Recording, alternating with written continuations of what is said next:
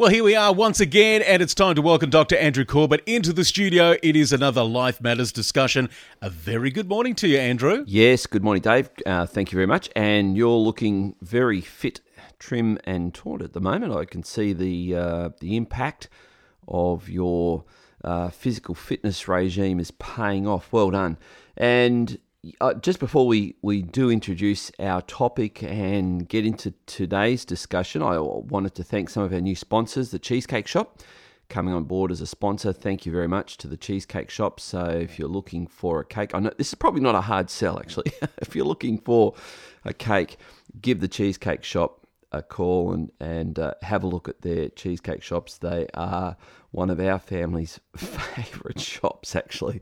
So that is not a hard sell at all. But let them know that you heard them on WayFM, and also thanks to some of our our long term faithful sponsors.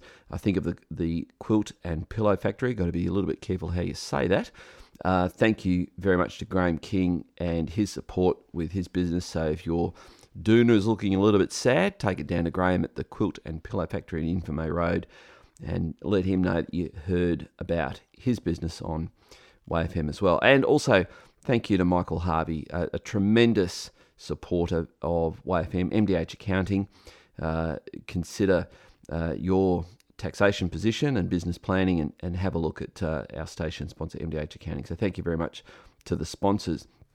I also just wanted to mention something that I, I alluded to last week. It's just after I got off air, I think it was the later that day, the next day, we discovered that the I, I, the case against or the allegation against uh, Archbishop Julius uh, Julian Porteous uh, has now proceeded, and this is this is stunning. This is absolutely stunning.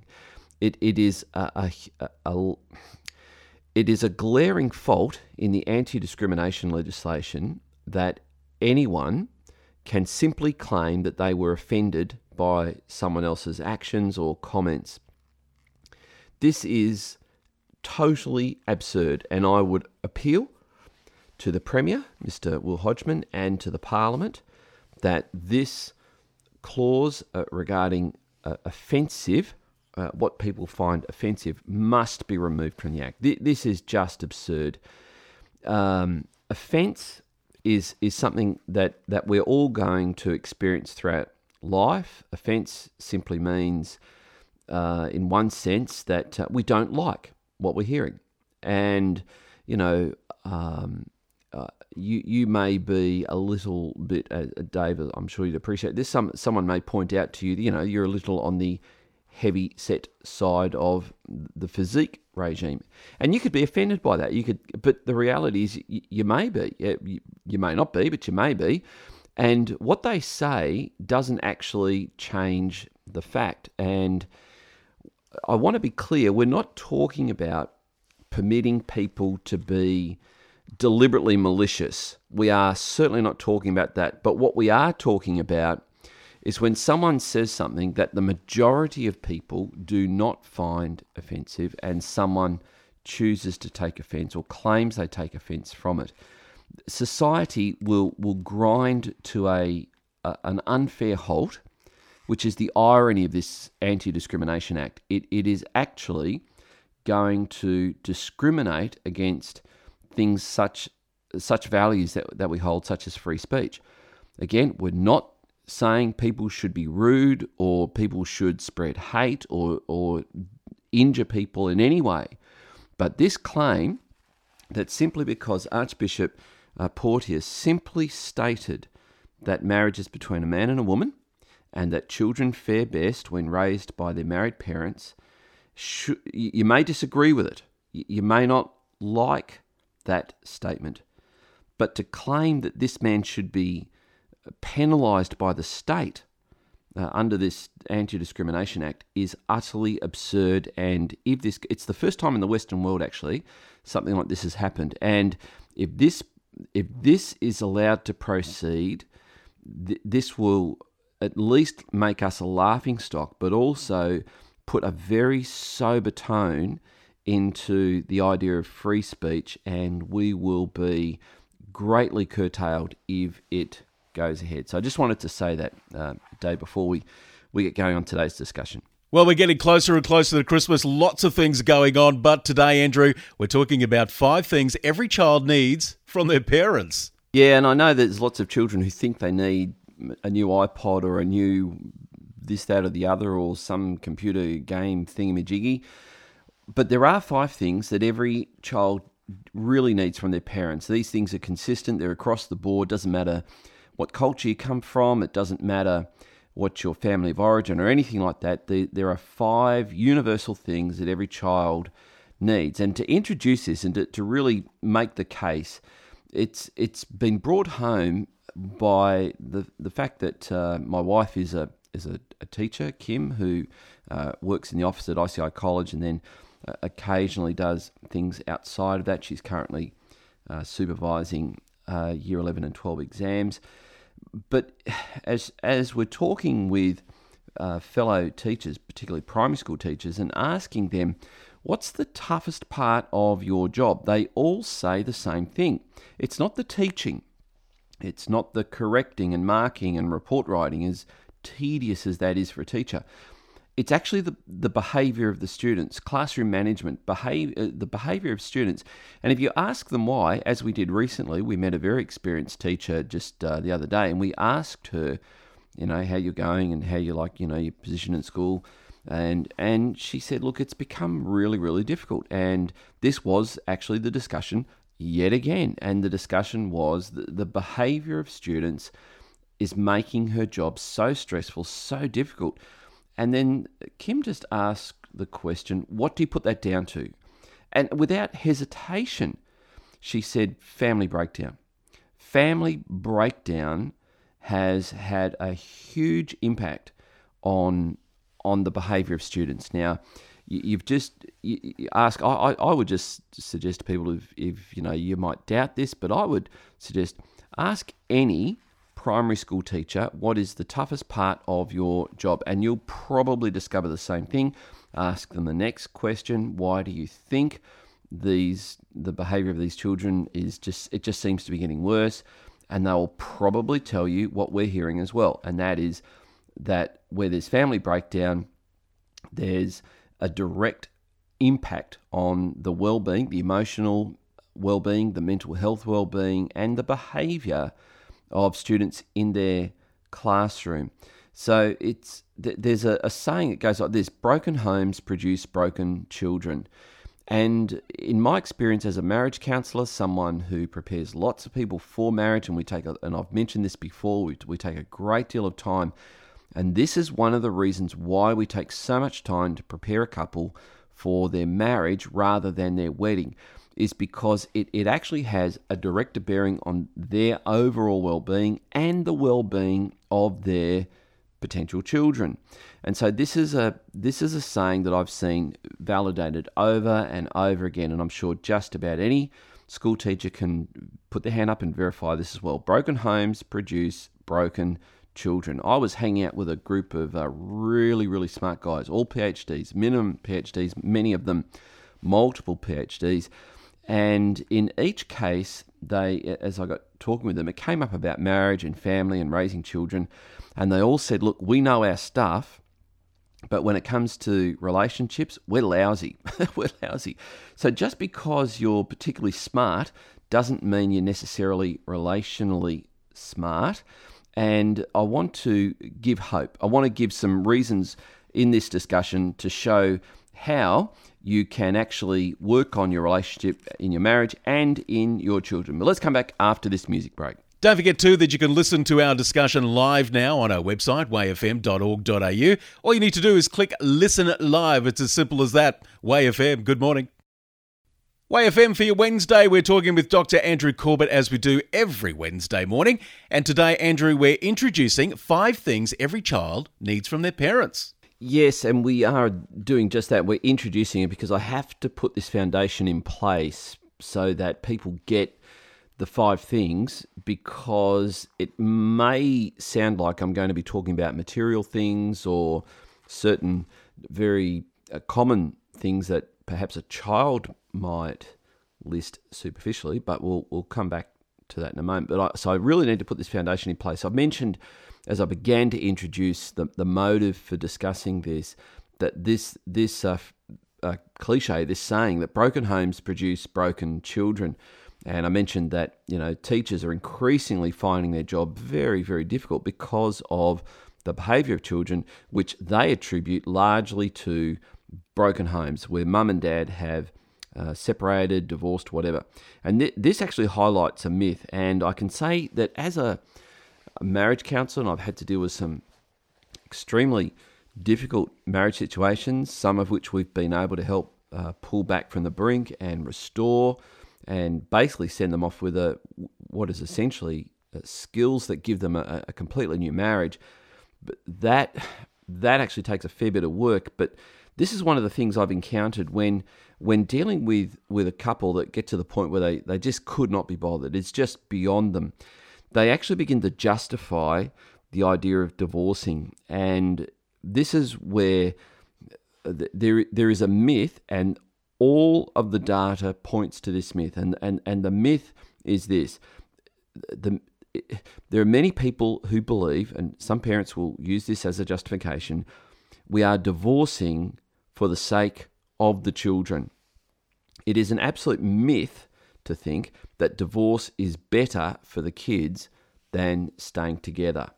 Now please again don't misunderstand me and there are some rare cases and they are rare where there is extreme uh, abuse and violence going on in the home. We are not talking about justifying that. We are not talking about turning a blind eye to that. We are not in any way saying anybody should be either physically psychologically or emotionally abused and because they're married that's completely acceptable it's not it's absolutely not but the alternative is not that or divorce. The alternative is that this thing needs it's broken and it needs to be fixed and it can be.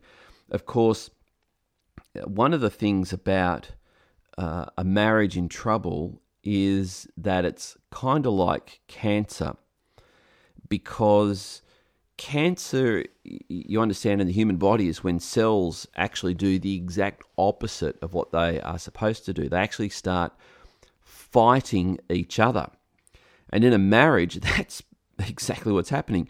The husband and the wife, the mum and the dad are fighting each other. It's it, it is a very close parallel to cancer. But like cancer treatment, the best way to treat cancer is early. Early. Get in early, you've got the best chance of dealing with it. And this is why I know I keep going on and on and on about it. But most couples spend more time planning and preparing their wedding than they do their marriage. And then they encounter these predictable, inevitable, uh, highly common difficulties and problems that every couple will face, and they will they will put their hand into their their tool belt to bring out whatever tools they've got for dealing with these problems. For some, it's uh, sulk and retreat. For some, it's lash out. For some, it's um, confrontation. For others, it's bottle it up, and so on. So, whatever's in your tool belt, your relationship tool belt, is what you'll bring to the inevitable, foreseeable, highly predictable relationship challenges that every married couple will deal with. That's what it's so critical. And I guess right now I'm talking to young people. Perhaps you're embarking on the journey of life, and down the track, you are longing, looking forward to the day you'll get married. I, I plead with you find a, pastor or a, a, a qualified marriage counselor who knows how to prepare you for your marriage more than your wedding. You will you will live to thank me. You you will you'll you'll probably send me a Christmas present for the or a birthday present for the rest of your life just on that piece of advice alone. It it will literally save you tens, if not hundreds, of thousands of dollars in some instances because marriage breakdown can be very costly, very emotionally painful. So it's really important. Now this this was actually brought home by Four Corners last Monday night, Monday 16th of November uh, where they did a, a very confronting report on the increased depression and anxiety rates among young children and particularly teenage children. So these these children are reporting phenomenal rates. In, in fact, it's, it's something like one in five children are now clinically depressed or suffering from ang- anxiety. And the Four Corners report said that this is almost entirely due to family breakdown, marriage breakdown. And again, you know, for a long time, we, we may have thought these sorts of explanations were overgeneralizations. But Four Corners uh, gave uh, uh, anecdotal evidence, they interviewed uh, clinical experts, and they just showed, I think, convincingly that Australia is actually facing a, a, social crisis. You know, while we might think that, you know, the, the thing that creates wealth in our nation is the material economy, the, the, the, the fiscal policies of the government, and so on. I, am actually convinced that the th- that the engine room of the economy is is the home. It, it's it's actually the home. And if you've seen the excellent, this the wonderful TV ad by Focus on the Family, uh, where they talk about you know families should should meet at the dinner table put their phones in a basket, their, their devices in a basket, and just talk and talk with each other. Look, that is, again, sometimes the most profound solutions sound the simplest. They sound almost simplistic.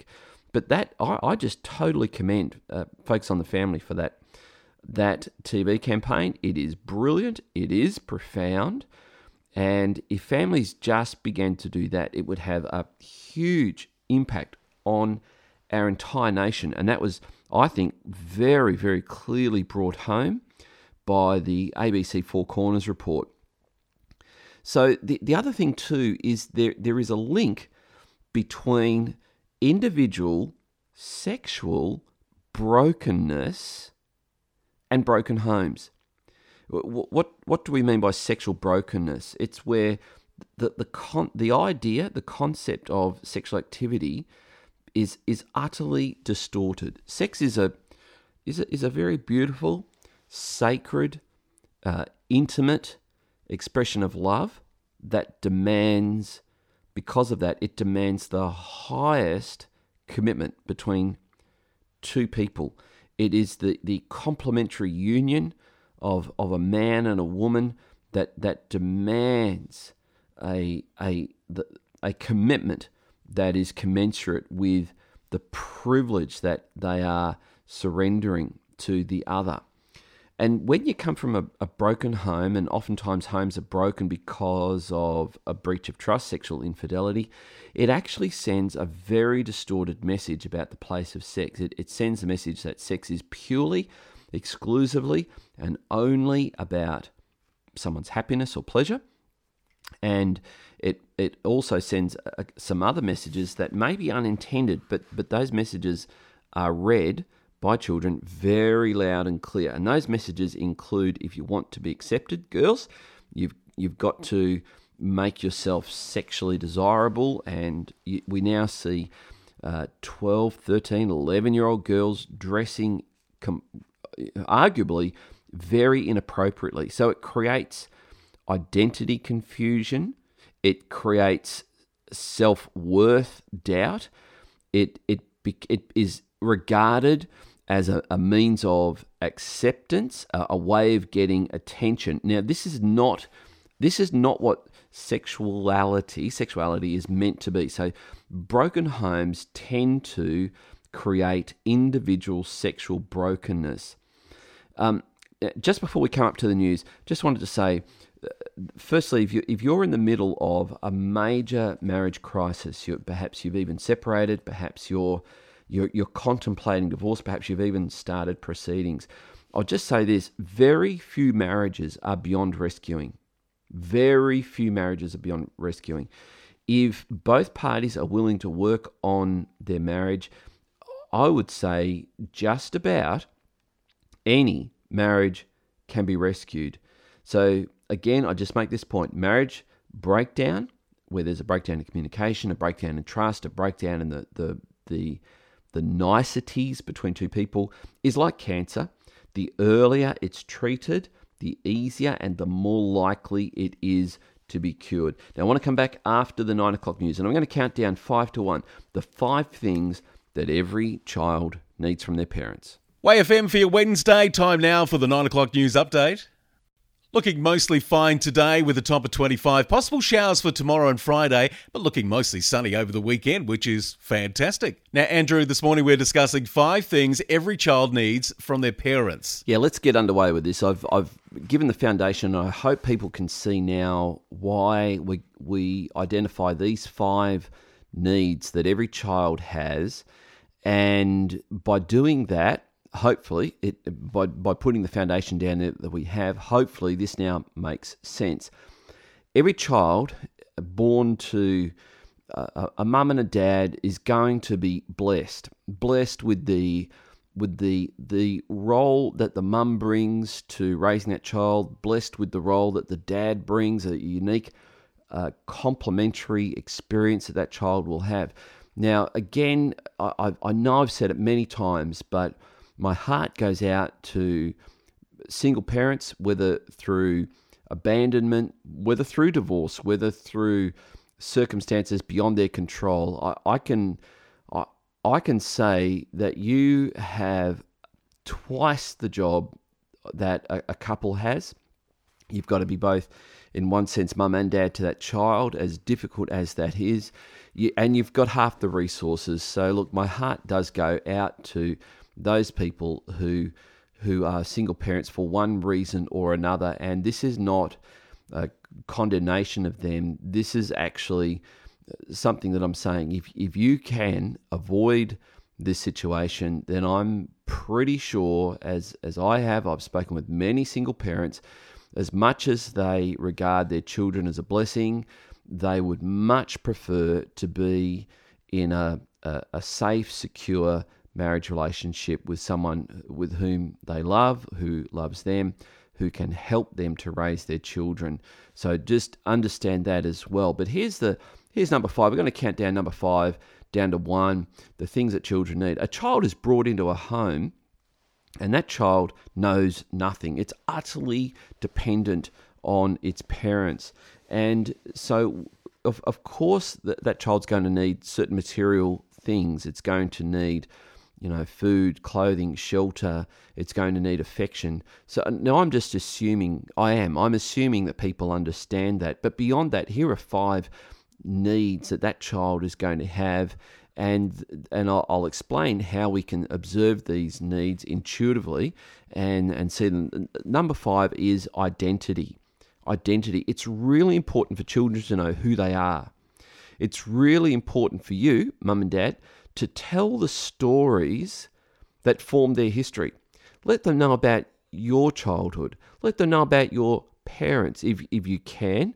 Let them meet your your parents, their grandparents. You know, when when Kim and I arrived in Tasmania over 20 years ago, we arrived with um, a three-year-old son and a one and a half year old daughter, uh, Tyrone and Ebony, and uh, my son is now 24, and my daughter Ebony is now married uh, to Nathan and uh, is you know 22, going on 20, going on 42, and uh, we we were blessed shortly after that with another uh, two children. Uh, we we had a little bit of tragedy in between that. Um, and so we're, we're grateful for our four children. But one of the things that we felt we, we missed out on that other parents, particularly um, there's there's many Tasmanian families that have the, the tremendous blessing of having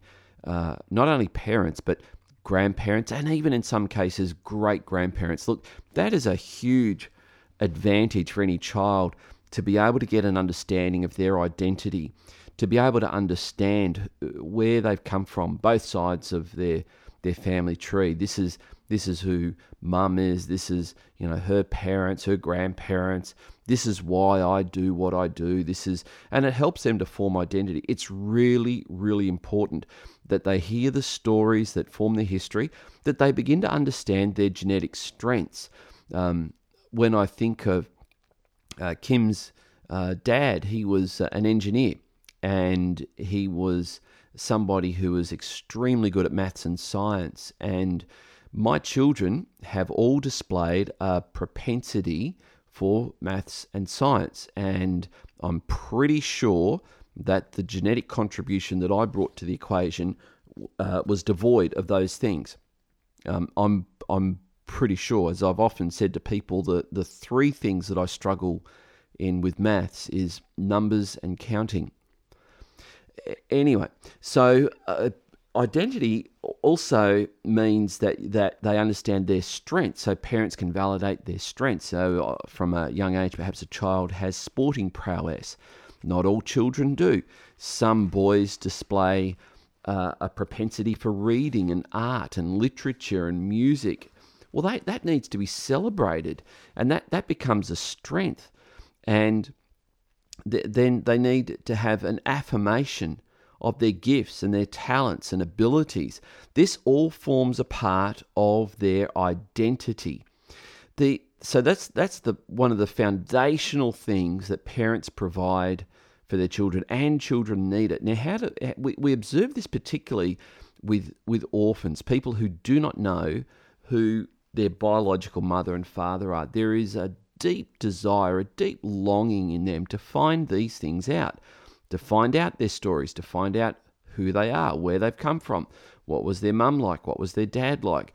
So this this actually highlights this this intrinsic foundational human need that every one of us as children have, and even as people we have, and parents help their children to form that. It's a, a my sister and brother-in-law are the parents of three adopted children. So I'm the I'm the uncle to three uh, Korean children, and it's been important for them to to really work hard at this. Take the children back to Korea, uh, help them to see you know, where their parents would have been raised and come from, and, and so on. So it, it, it's even possible in adoption contexts.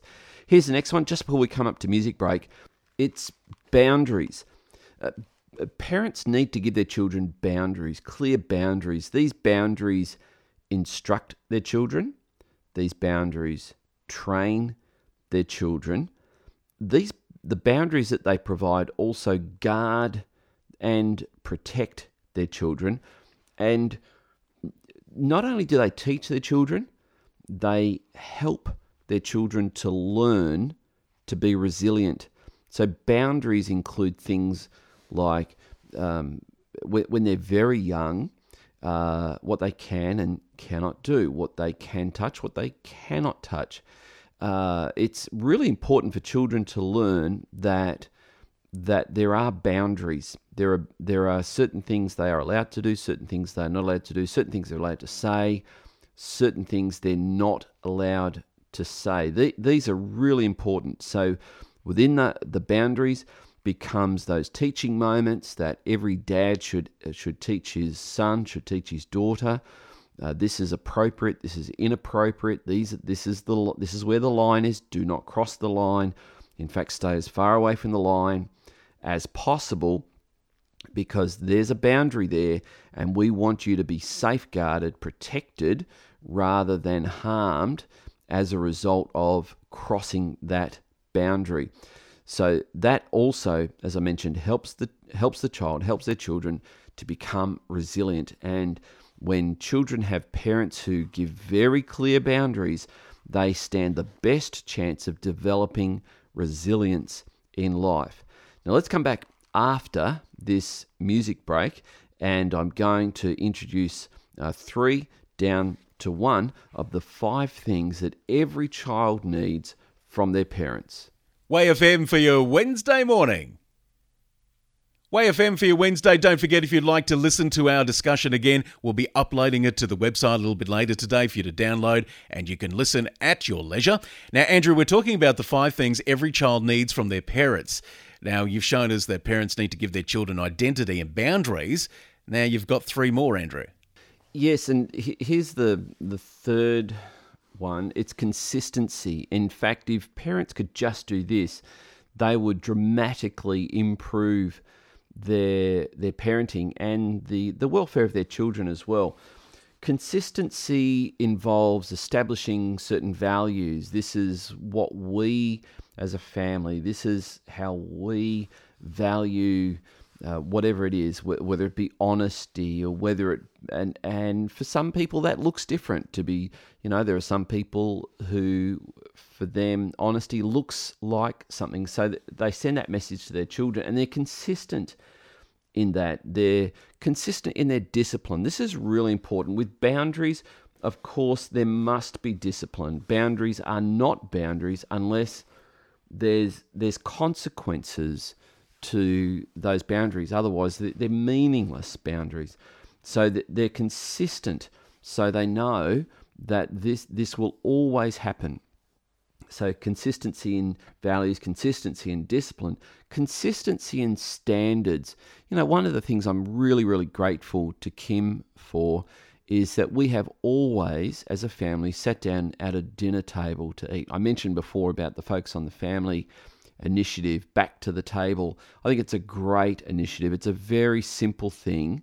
It's very doable to put your phones put your phones away. No no phones at the table. Come to the table. No television on.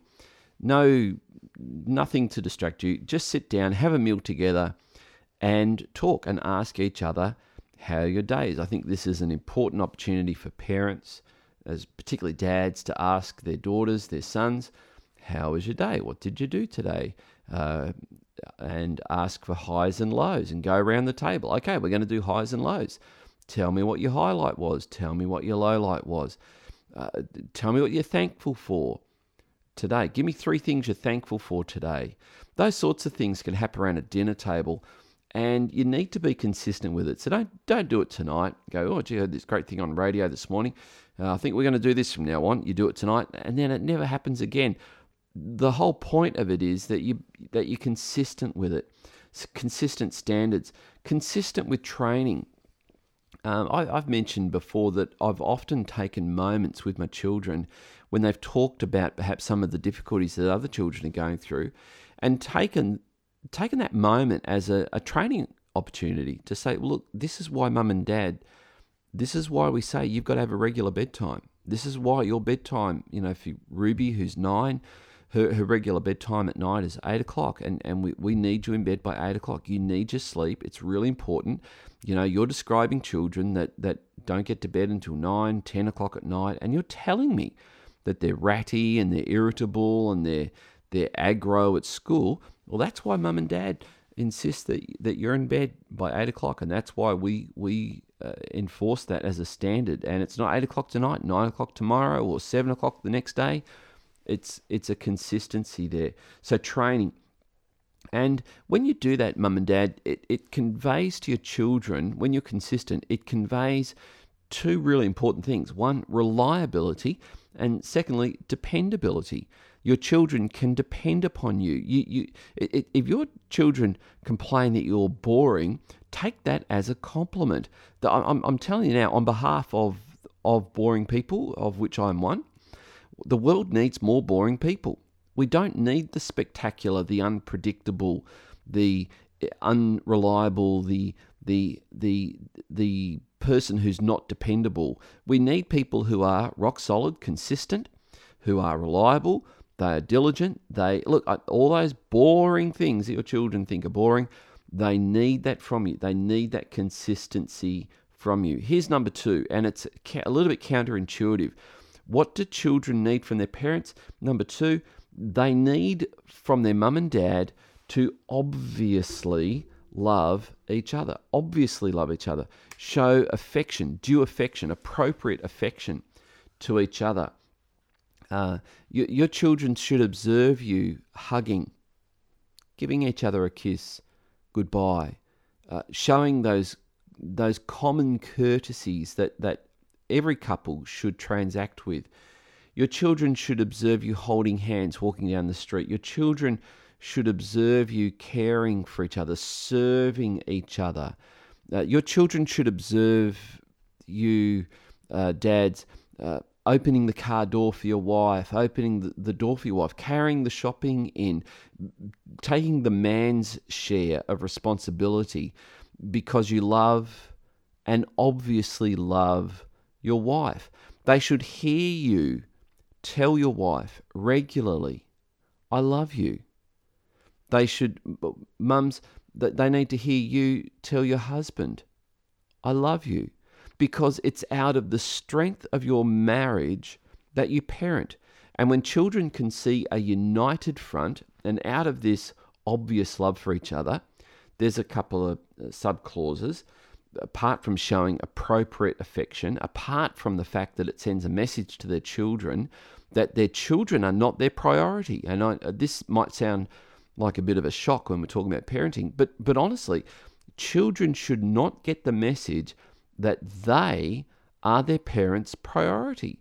They should get the message loud and clear that dad is mum's priority. Mum is dad's priority. That they their highest priority to is to is is to each other. So by doing that, it actually creates emotional security. Emotional security. The heartbreaking stories we heard on the Four Corners report uh, last Monday night of children, you know, years later, you know, to, to, to see a 16, 17 year old boy beginning to weep because when he was three and four, he remembers dad leaving.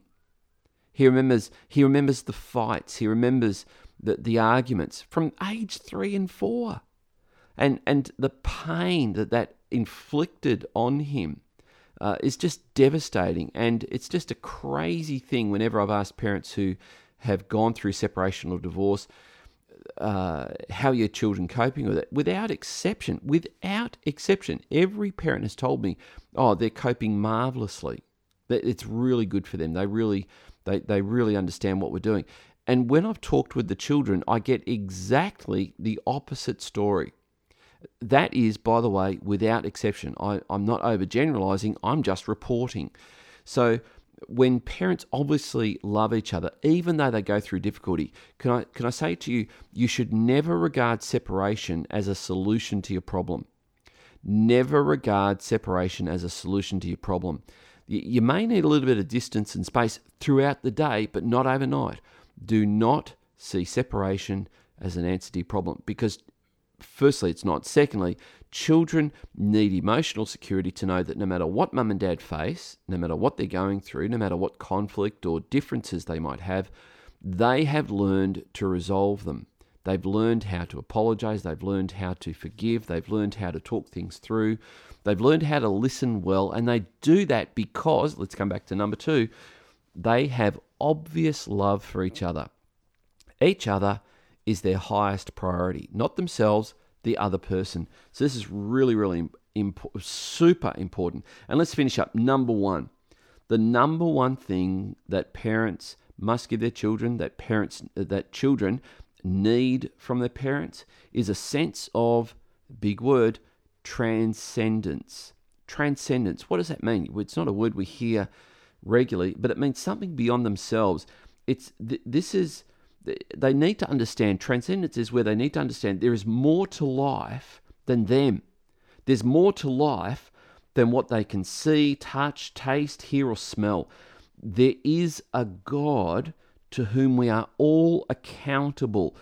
This God offers us forgiveness forgiveness from our sins, forgiveness from our guilt and shame. This God offers to relieve us of our sins in this life so that we don't have to bear them and their penalty for eternity. It is one of the highest duties of parents to introduce their children to God, the sense of the transcendent. You're never alone. You are never alone. When you face the difficulties of life, you are always just one prayer away from a solution. No matter what difficulty you face, no matter how alone you feel, you can talk to God. You can pray to God. And life, if we go through each of these things identity, boundaries, consistency, love, and transcendence. God is the epitome of each of those things. So, by having God in the home, God is the one who gives a sense of identity, that we're not amoebas who one day crawled out of a mud puddle and eventually became human beings.